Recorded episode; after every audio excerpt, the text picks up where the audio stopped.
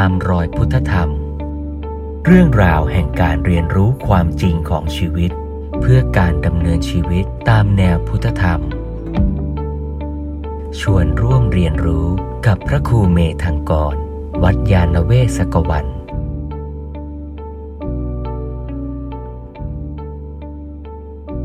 เพราะการศรัทธาในพระพุทธเจ้าเนี่ยไม่ได้หมายถึงว่าศรัทธาว่าพระพุทธเจ้าเก่งจริงหนอ ไม่ใช่ศรัทธาว่าพระพุทธเจ้ามีจริงเกิดขึ้นจริงที่ประเทศอินเดียนะ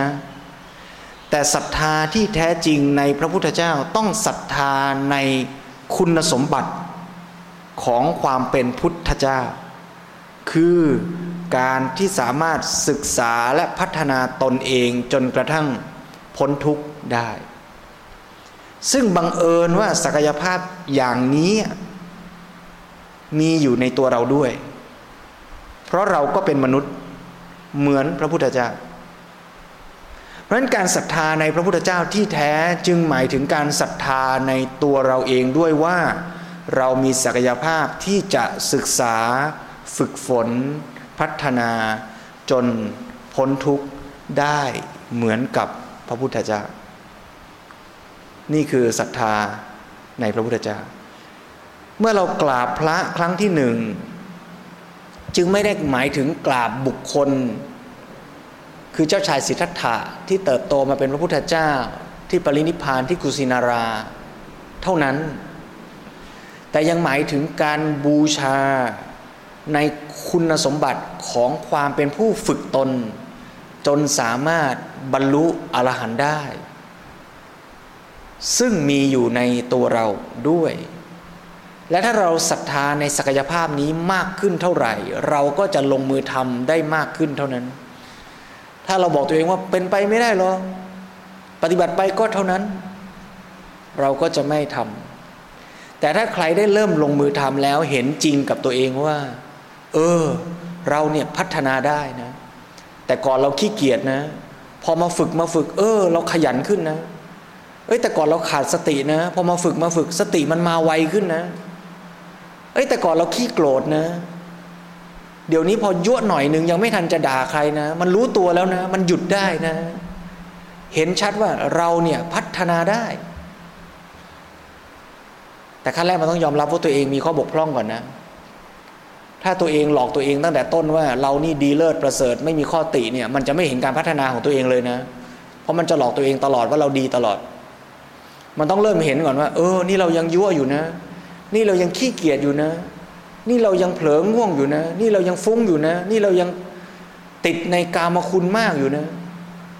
แล้วพอเห็นแล้วเนี่ย เราค่อยๆฝึก ค่อยๆลด ค่อยๆละพอฝึกไปทำไป เออ มันดีขึ้นนะ เออ มันพัฒนาขึ้นนะ เราก็จะศรัทธาตัวเรานี่แหละว่า เออเราเนี่ยเป็นมนุษย์เหมือนอย่างพระพุทธเจ้า ฝึกได้ แม้จะยังไม่ถึงท่าน แต่เดินตามท่านได้บ้างแล้วศรัทธาอย่างนี้สำคัญ เป็นพื้นฐานในการที่จะประพฤติปฏิบัติกันต่อไป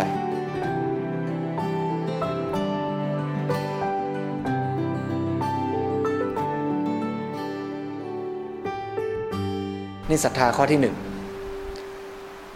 ศรัทธาพระพุทธเจ้า นี่แตกย่อยออกมาแล้วนะ เมื่อกี้พูดถึงว่าศรัทธามีสองคือ รัตนตยศรัทธาศรัทธาในรัตนตรัยกับศรัทธาในกรรมและผลของกรรม ตอนนี้กำลังพูดข้อหนึ่งอยู่นะว่าศรัทธาในพระรัตนตรัยเนี่ยหมายถึงยังไง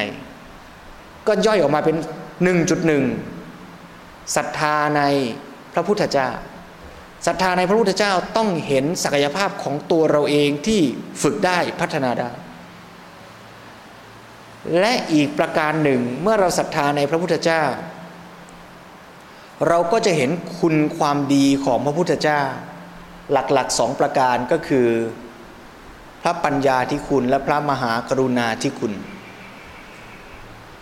เมื่อเราเห็นชัดอย่างนี้ หน้าที่ของชาวพุทธก็คือ เราจะต้องมีพระพุทธเจ้าเป็นไอดอลเป็นฮีโร่แล้วไม่ใช่เป็นฮีโร่เพื่อหวังให้ฮีโร่มาช่วยเรา แต่ต้องเป็นฮีโร่เป็นไอดอลในลักษณะที่ว่า ฉันจะพัฒนาตัวเอง ให้มีคุณสมบัติดีเหมือนอย่างไอดอลของฉันให้ได้ ก็แปลว่าต้องมาพัฒนาปัญญากับจิตใจคือความรักความเมตตากรุณาที่มีต่อผู้คนให้ได้ ไม่ใช่ปัญญาอย่างเดียว ฉันเก่งฉันรู้ แต่ไม่สนใจคนรอบข้าง ไม่ใส่ใจสังคม ไม่ใส่ใจผู้คนใกล้ตัว อย่างนี้ไม่ใช่ไอดอล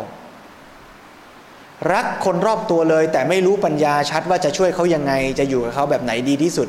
มีอะไรก็เฮไปช่วยเฮไปช่วย นั่นก็ไม่ใช่ไอดอลแต่ไอดอลของชาวพุทธคือพระพุทธเจ้านั้นรู้จริงรู้ท่วนทั่วว่าอะไรดีที่สุดสำหรับตนและผู้คนตรงหน้า แล้วก็จะทุ่มเททำสิ่งนั้นเพื่อตนโดยไม่ย่นย่อท้อถอย และทำเพื่อคนตรงหน้าอย่างสุดชีวิต พระพุทธเจ้าตรัสรู้แล้วทำอะไร เอาก่อนตรัสรู้ขออภัย ตั้งแต่กว่าจะตรัสรู้เนี่ย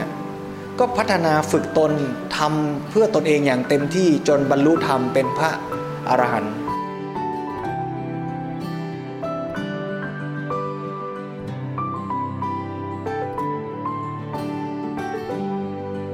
ตามรอยพุทธธรรม เรื่องราวแห่งการเรียนรู้ความจริงของชีวิต เพื่อการดำเนินชีวิตตามแนวพุทธธรรม